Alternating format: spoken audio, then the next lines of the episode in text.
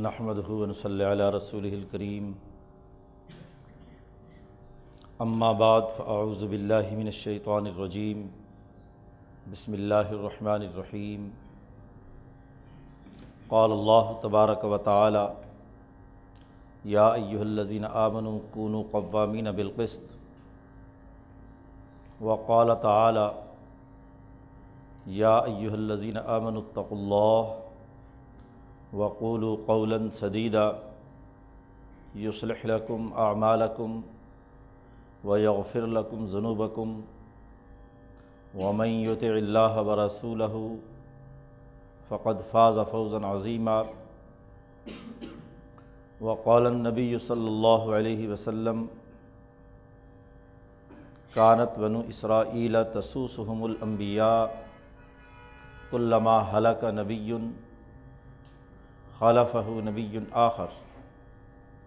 علالہ نبی آبادی سیقون خلفاء فیکسرون. صدق اللہ مولان العظیم. و صدق رسول النبی الکریم. معزز دوستو جماعت المبارک کی اجتماعیت دین اسلام کی بنیادی تعلیمات سے واقفیت، اجتماعی جد وجہد اور اپنی دنیا اور آخرت کو کامیاب بنانے کے لیے قائم کی گئی ہے۔ ہر جماعت اپنے نظریے کے فروغ کے لیے اجتماعات کا انعقاد کرتی ہے۔ مسلمان جماعت کے لیے اپنے فکر و عمل کو سمجھنے، اپنی تعلیمات سے شعوری آگہی حاصل کرنے، اپنی تعلیمات کا عملی نظام قائم کرنے کی عملی تربیت کے لیے، جو اجتماعات منعقد کرنے کا حکم دیا گیا ہے، ان میں ایک اہم اجتماع جماعت المبارک کا ہے۔ تمام اقوام کا اجتماعی نظام تو حج کے ذریعے سے انسانیت کے سامنے آتا ہے، لیکن ہر شہر اور علاقے کا اجتماع ہر ساتویں روز جمعے کے دن مقرر کیا گیا ہے۔ یہ اجتماع رسمی نہیں ہے۔ اس اس اجتماع کا بنیادی مقصد دین اسلام کی تعلیمات کے حوالے سے نصیحت حاصل کرنا ہے۔ نصیحت کا مطلب اپنی کمزوریوں اور کوتاہیوں کا جائزہ لینا اور انہیں دور کرنے کے لیے صحیح حکمت عملی اپنانا ہے۔ ہماری کمزوریاں کیا ہیں؟ ہم میں کوتاہی کیا پیدا ہو گئی؟ ہماری اجتماعیت کیوں ٹوٹ گئی؟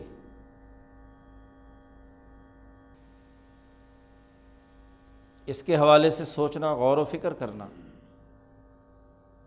اور انہیں دور کرنے کی تدابیر سوچنا۔ یہ جمعہ کا اصل اجتماع کا مقصد ہے۔ وہ بنیادی اثاثی امور جو مسلمان اجتماع کے لیے لازمی اور ضروری قرار دیے گئے ہیں، ان میں اللہ سے تعلق اور پختہ وابستگی کے بعد انسانی معاشرے میں عدل و انصاف کے اجتماعی نظام کو قائم کرنے سے عبارت انسانی معاشرہ اپنی اجتماعیت جن اصولوں پر قائم کرے،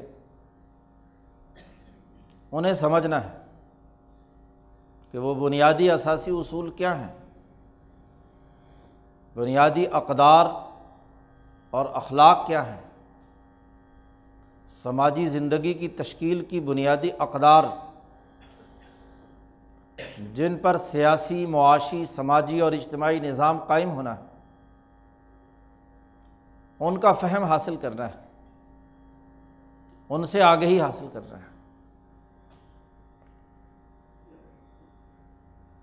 آج سب سے بڑی کوتاہی یہی ہے کہ عبادات کا اجتماعی تصور ہمارے ذہنوں سے نکل گیا۔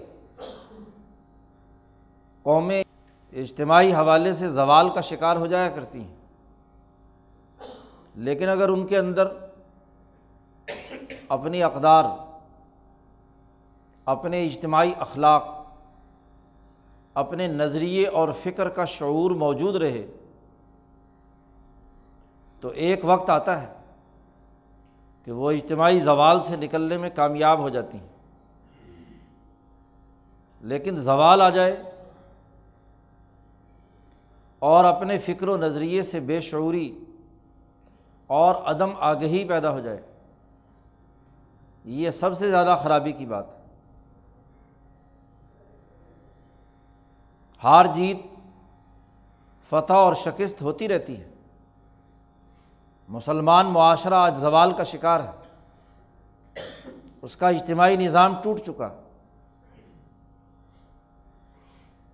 وہ اپنی اجتماعی شناخت سے محروم ہے۔ زوال اور غلامی کی حالت میں ہے۔ اس کی تہذیب و کلچر برباد ہو چکا۔ اس کا سیاسی معاشی نظام موجود نہیں ہے۔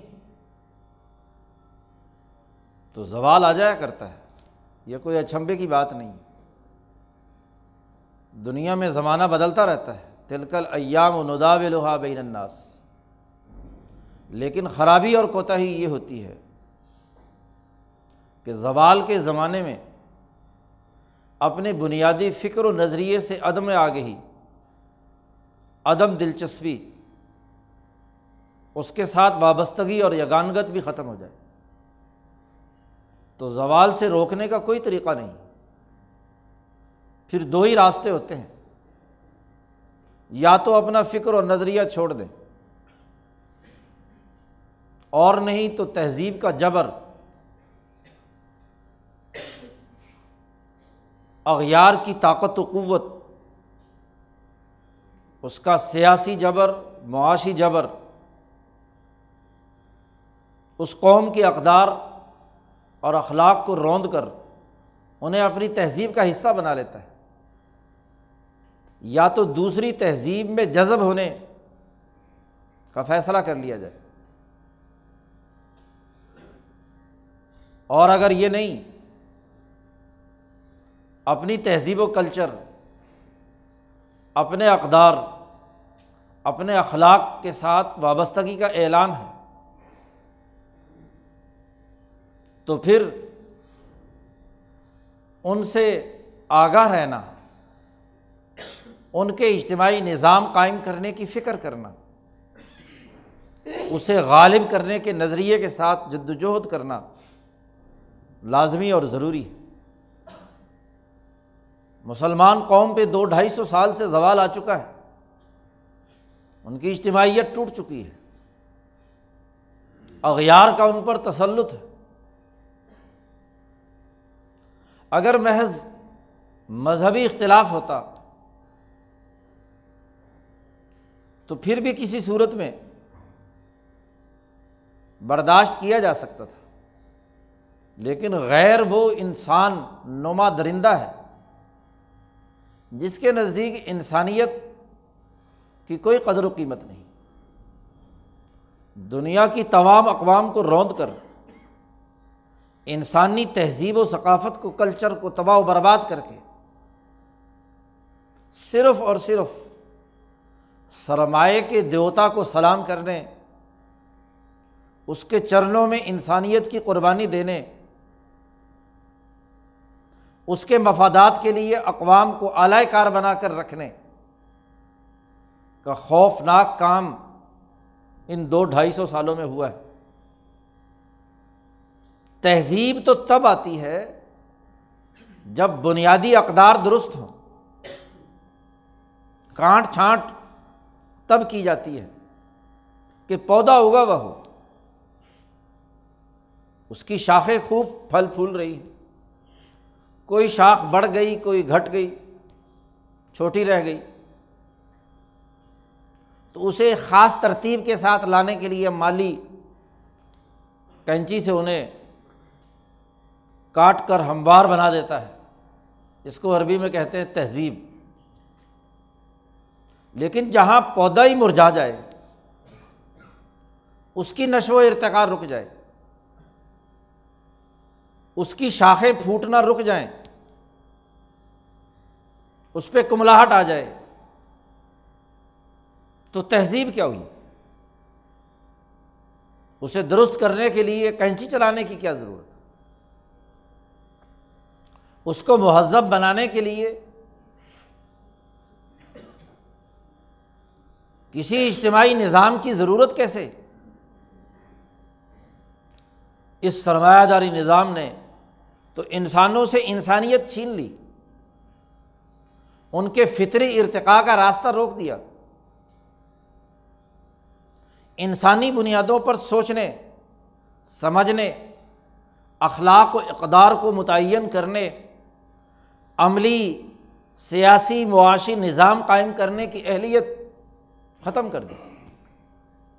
ایک ایسا جبر، ایک ایسا استحصال، ایک ایسی گرفت انسانی جسموں اور دماغوں پر پیدا کر لی گئی۔ ایک آہنی خول دماغوں پر مسلط کر دیا گیا کہ وہ سرمایہ کے مفادات کے علاوہ اپنی آزادانہ گردش، آزادانہ طور پر اپنے کردار ادا کرنے کے قابل نہیں رہے۔ سرمایہ کے جبر نے قوموں کو یرغمال بنا لیا۔ اور یہ کسی ایک قوم کی بات نہیں۔ غلام اقوام تو ویسے ہی پیچھے رہ گئی۔ اس سرمایہ دار جبر نے خود یورپین اقوام کو بھی، وہاں کے عام انسان کو بھی اپنی گرفت میں لے لیا۔ خود امریکہ میں بسنے والے امریکی نسل، عام عوام، اس سرمایہ داری جبر کے، ظلم کے سب سے بڑے شکار ہیں۔ اس سرمایہ دارانہ نظام کا جبر وہاں کے انسانوں سے انسانیت چھین رہا ہے۔ انسانی حقوق پامال کر رہا ہے۔ ان کی آزادی اور حریت سلب کر لی۔ خاص زاویے سے سوچنے، خاص نقطۂ نظر کو بیان کرنے، مطلوبہ نتائج کے حصول کے لیے جمہوریت کا ڈرامہ رچانے بیوقوف بنانے۔ جو جس مزاج کا ہو، اسی مزاج کے لیے۔ ویسا ہی سسٹم بنا دیا گیا۔ مذہب کا نمائندہ ہو، سیاست کا نمائندہ ہو، معیشت کا نمائندہ ہو، تہذیب و ثقافت کے نام پر ادبی بیٹھکیں ہوں، شاعری کے مشاعرے ہوں۔ نظم و نثر کی کہانیاں ہوں، رابطوں کا نظام ہو، سوشل میڈیا ہو، اخبارات ہوں، چینلز ہوں، انسانوں سے انسانیت چھین کر سرمایہ کے غلام بنانے اور سرمایہ کے لیے اعلی کاری کا کردار ادا کر رہے ہیں۔ اس کے علاوہ کچھ نہیں۔ گویا کہ دجل و فریب کا ایک ایسا خوش نما نظام انسانیت پر مسلط ہوا ہے کہ بظاہر آزادی ہے، بظاہر جمہوریت، بظاہر مذہب کی مذہبیت۔ نتیجہ اسی سرمایہ داری نظام کی حمایت اور سپورٹ۔ دیکھنا یہ ہے کہ آخر وہ دین جس نے اجتماعیت کا شعور دیا تھا۔ اجتماعیت کے احساس پر گناہ کا نظام ختم کرنے، نیکی کا نظام قائم کرنے کا حکم دیا تھا، وہ اجتماعی شعور ختم کر دیا گیا۔ وہ مذہب کا نمائندہ پیر کے آستانے پر جائے، کسی عامل کے دروازے پر چوکٹ پر قدم رکھے، کسی بزرگ کے مزار کے اوپر جائے کسی مدرسے کی دہلیز کو پار کرے، کسی اسلامی جماعت کا ممبر بنے، سب کو کھینچ کر، ہانک کر، اس سرمایہ کے دیوتا کے چرنوں میں پہنچا دیا جاتا ہے۔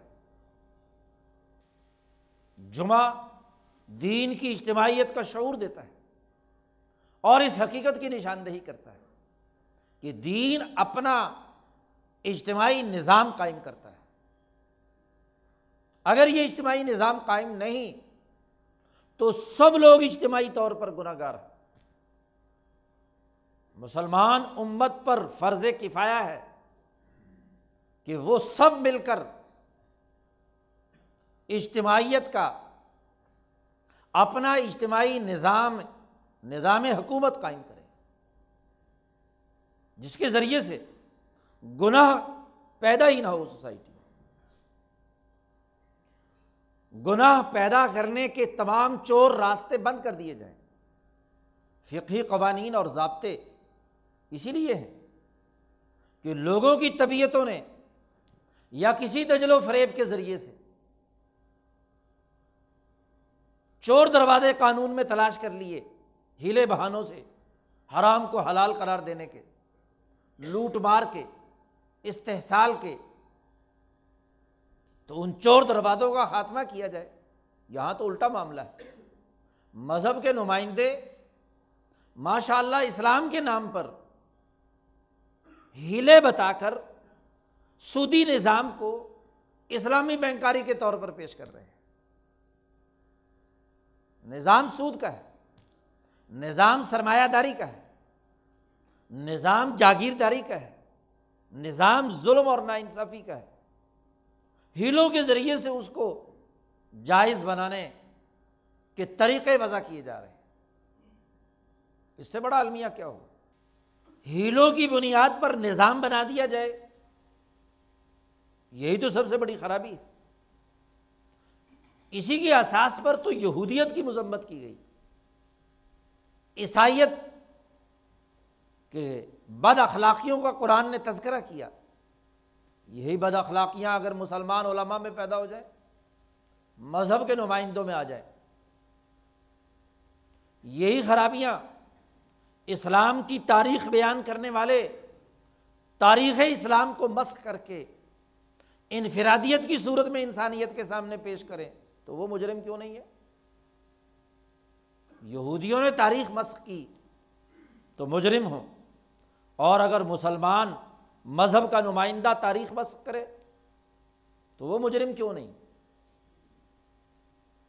ہمارا نہ صرف اجتماعی زوال ہوا، اجتماعیت کا شعور اور فکر بھی دماغوں سے اٹھا لیا گیا۔ حق اور سچ بات کہنے والے، سچے علماء ربانیین کی بات انسانیت کے سامنے جانے سے روک دی گئی۔ جمعہ اس حقیقت کا شعور پیدا کرتا ہے۔ اللہ نے اسی لیے حکم دیا، کونو قوامین بالقسط، عدل و انصاف کا نظام قائم کرنے والے بنو۔ واز نہیں کہا کہ واعظین بالقسط مسلحین بالقسط۔ قرآن نے نہیں کہا، قوام کہا، قائم کرنے والے بنو۔ کونو قوامین عدل کا نظام قائم کرنا ہے۔ ظلم کا خاتمہ کرنا ہے۔ صرف واز کافی نہیں ہے۔ اور یہ نظام کا قیام اجتماعی طاقت سے ہوتا ہے۔ انفرادی طور پر نہیں۔ فرد کوئی کام نہیں کر سکتا۔ اجتماعی طاقت ایک نتیجہ پیدا کرتی ہے۔ اور وہ تبھی جب اس میں اجتماعی شعور ہو۔ اور اس شعور پیدا کرنے کا ہر چھ دن کے بعد ساتویں دن حکم دیا گیا کہ جمعے کی اجتماعیت قائم کرو۔ چار رکعتوں میں تخفیف کر کے جمعے کے دن دو رکعتیں مقرر کر دی گئی اور ان دو رکعتوں میں کی جگہ پر دو خطبے رکھ کر دین کے اس اجتماعی نظام کا شعور پیدا کرنے کا درد دیا گیا۔ آج ہمارے جمعے بھی کھوکھلے ہیں۔ انفرادیت سے دو چار۔ فرقہ واریت کو فروغ دینے کے لیے۔ انفرادی مفادات کے حصول کے لیے۔ حضور نے تیرہ سال مکہ مکرمہ میں جماعت تیار کی۔ دو سال مدینہ منورہ میں تیاری کی۔ اور بدر کے مقام پر اپنی تربیت یافتہ جماعت اللہ کے حضور کھڑے ہو کر پھر دعا کی۔ جس دعا کے پیچھے کوئی اجتماعی عمل نہیں، وہ کھوکھلی ہے۔ اس لیے تمام بیس تیس لاکھ حاجی دعا مانگتے ہیں، ایک بھی دعا قبول نہیں ہوتی۔ وجہ کہ یہ دعا حلق سے اوپر، محض رسم، اس کے پیچھے جس کارکردگی کی ضرورت، جس اجتماعی طاقت اور قوت کو پیدا کرنے کا عمل۔ ہے جس منظم جدوجہد اور کوشش اور جس سرمایہ داری نظام کے خلاف اجتماعی جدوجہد کی ضرورت اور کوشش وہ ختم، بلکہ اسی کے سرمایہ داری نظام کا اعلی کار بن کر جو دعا کی جاتی ہے، وہ دعا قبول کیسے ہوتی ہے؟ حضور نے فرمایا، دور سے حاجی سفر کر کے آئیں گے۔ ربا شائی سن تائی سن بڑے بال بکھرے ہوئے۔ برا حال۔ اور خلاف کعبہ پکڑ کے دعا مانگیں گے۔ یار بھی یار بھی روئیں گے، پیٹیں گے۔ غلاف کے اندر داخل ہو جائیں گے، دیوار کو چپٹ جائیں گے۔ لیکن ان کی دعا کیوں قبول نہیں ہوگی کہ ماں کل ہوں حرام و مشرب ہوں حرام و بلبس ہوں حرام کھانا حرام کا، پینا حرام کا پہننا حرام کا تو انا استجاب دعا لہو اس کی دعا کیسے قابل قبول ہوگی؟ سرمایہ داری نظام کے افرید اور ظلم نے انسانوں سے انسانیت چھین لی۔ حرام کا کھانا، حرام کا پہننا، حرام کا پینا ان پر مسلط کر دیا۔ ستاون نام نہاد اسلامی ملکوں میں سود خوری ہے۔ ظلم کا نظام، ملک اور قوم کے پیسے پر یہاں کا حکمران اور مذہبی طبقہ پلتا ہے۔ حاجیوں پر ٹیکس لگا کر اس ٹیکس کے ذریعے سے مولویوں اور پیروں کو سرکاری حد کرایا جاتا ہے۔ آج دین کے اس اجتماعی شعور کو زندہ کرنے کی ضرورت ہے۔ اور وہ لوگ جنہوں نے اس زوال کے زمانے میں پوری جرت اور ہمت کے ساتھ انسانیت کے حسن کو بحال کرنے، انسانیت کی اجتماعیت کو ترقی دینے، اسلام کے اجتماعی پیغام کو منتقل کرنے کے لیے جدوجہد اور کوشش کی ہے۔ یقیناً اصل مہذب وہی، اصل انسانیت کی ترقی کے رہنما وہی، انسانیت کی فلاح کے لیے کام کرنے والے وہی۔ بلا شبہ اس بر عظیم پاک و ہند میں حضرت مجد الفسانی امام شاہ ولی اللہ دہلوی سے لے کر اس پاکستان میں امام الاثر مولانا شاہ سعید احمد رائے پوری رحمۃ اللہ علیہ تک ان اعظم انسانوں نے اس دو ڈھائی سو سالہ ظلم کے اس سرمایہ پرستی کے نظام کے خلاف واضح اور دو ٹوک شعور دیا۔ اجتماعیت دین کا جو بنیادی تقاضا ہے، اس سے آگہی دینے کے لیے قربانی دی۔ کردار ادا کیا۔ آج دین کے اس اجتماعی پہلو کو سمجھ کر، زوال کی اس حالت سے نکلنا، نظریہ بنانا، اس کے لیے کوشش کرنا آج کے دور کا بنیادی تقاضا ہے۔